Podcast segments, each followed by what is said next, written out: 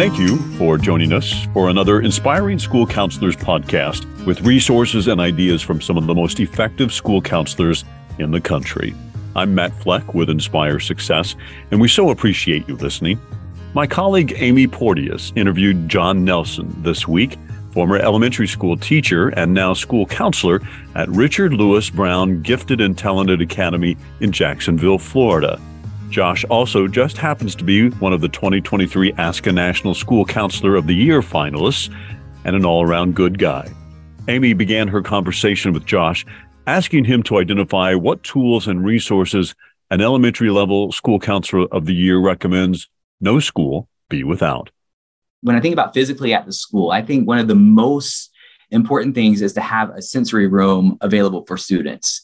And a sensory room, when students become dysregulated, when students just need a moment, um, whether it's because they're anxious or because they're feeling sad or because they're overwhelmed with emotions of anger, is to have a safe space for students to go so that they can regulate whether it's using sensory tools or just a place that the lights can turn down a little bit or give some good um, noise for them just to relax in or giving them a like we have a lego table just something to get their minds off what's going on. And that resource is huge. It's been impl- it's been so important here at our school where it's not a negative thing to go to the sensory room to take a moment.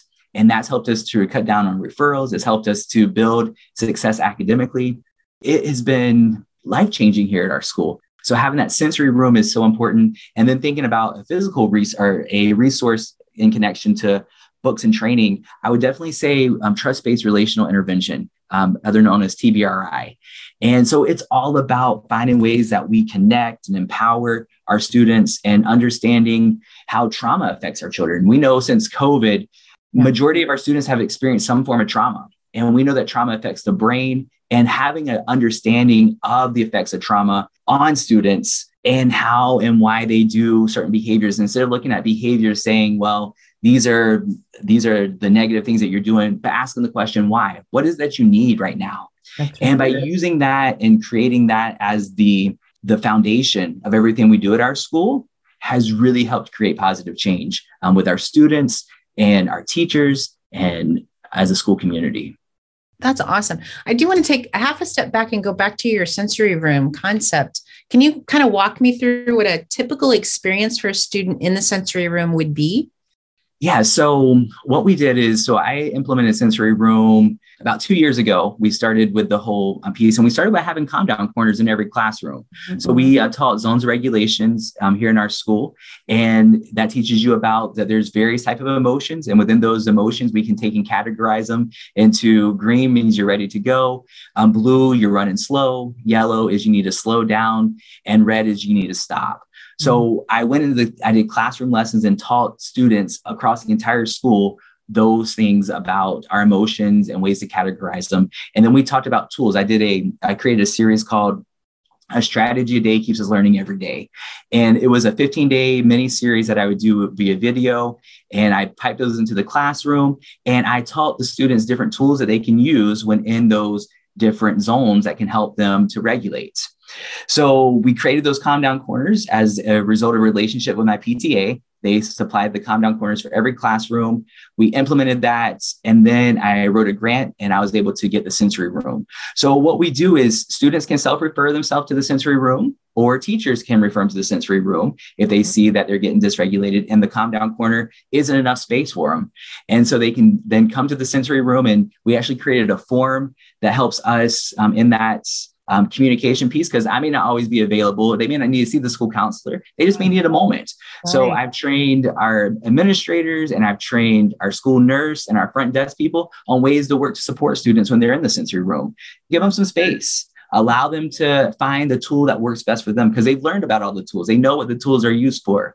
And then give them that time. And we normally set um, a timer for students so that they can then say, okay, I'm ready to go back to class, or you know what, I may need a few more minutes. Mm-hmm. So we have that connection. We take that opportunity we then talk after and we say, well, what is it? Which tool helped you? How and why did that help you? What is that you need right now? And we then set them up for success as they head back to class in that. So for some students, that may take five ten minutes. For other students, that may take 20, 30 minutes. Right. But what we're doing is we're meeting the needs of students. And as we meet those needs of students, they know that they are not in trouble when they come to the sensory room. Right. They know this is a safe place that I can work to get my emotions back together.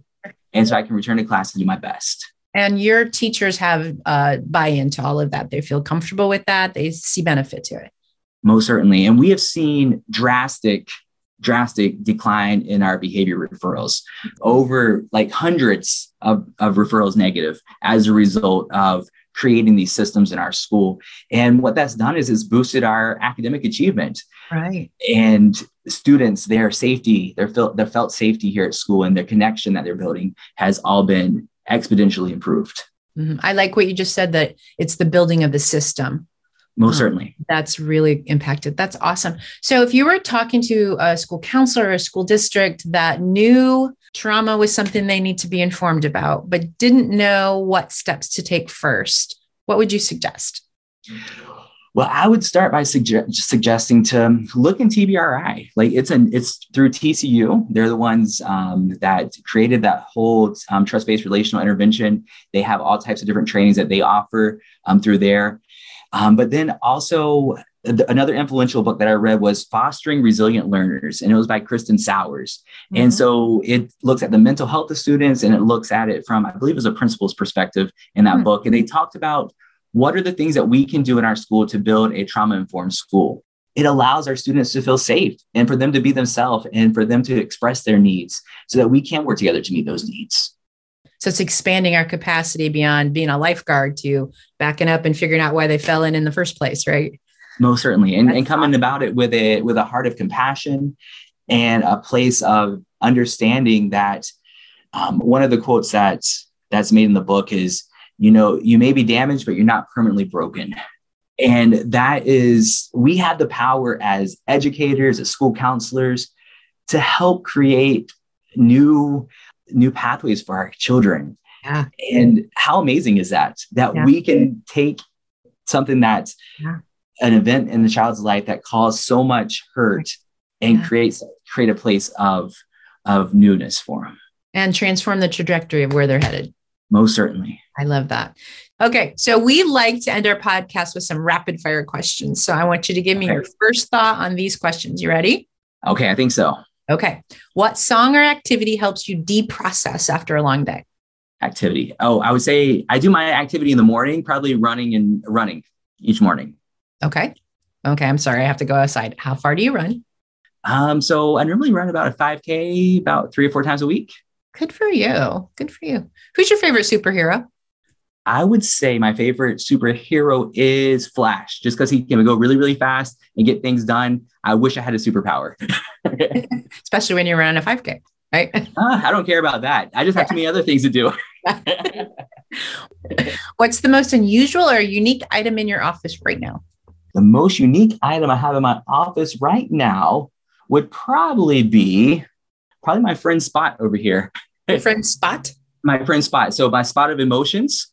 Um, yeah. So it is a spot, um, little stuffy, and inside of them are filled with many different emotions. Oh. Um, if I was to ask my kid, my students here, it would probably be my puppet that I use with my littles because they're always like, he he looks weird, and so my littles they like my puppet. So like the puppets, yeah.